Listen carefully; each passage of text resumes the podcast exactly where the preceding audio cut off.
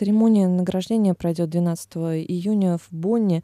А, как вы думаете, удастся ли вам принять в ней участие, несмотря на все предвыборные сейчас дела? Я пока не принял решение, потому что мне нужно изменить расписание. Если такая возможность предоставится, я прилечу в Бонн на несколько часов и приму участие в церемонии. Я надеюсь, что у меня это получится. Это дань памяти Борису Немцову. Надо постараться, и я постараюсь.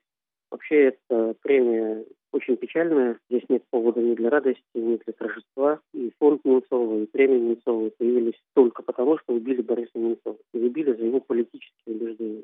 То есть это очень грустная тема. Вот нет э, никаких причин для радости. Этого всего хорошо бы, если бы не было. Был бы живой, живой Немцов, не было бы его фонда, не было его премии, был бы жив человек. Это вот самое главное. Поэтому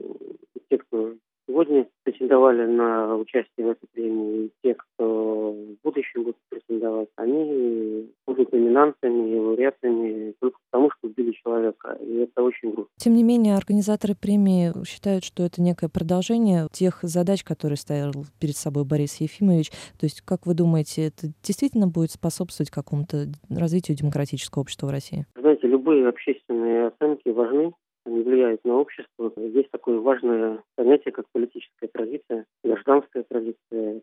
Насколько я понимаю, учредители премии памяти Немцова именно эту традицию, демократическую традицию, всемирно продолжать, в том числе каждый год, напоминая и о политической, личной политической гражданской позиции Немцова, и о тех людях, кто, на их взгляд, эту традицию продолжает. Я ведь на самом деле лично с Немцовым не был знаком. Мы должны были познакомиться в эфире «Радио Свобода» у Михаила Соколова. Планировался эфир с региональными депутатами для обсуждения темы борьбы с региональным чиновничеством, коррупцией, злоупотреблениями. Вот, но, к сожалению, эфир не состоялся, мы.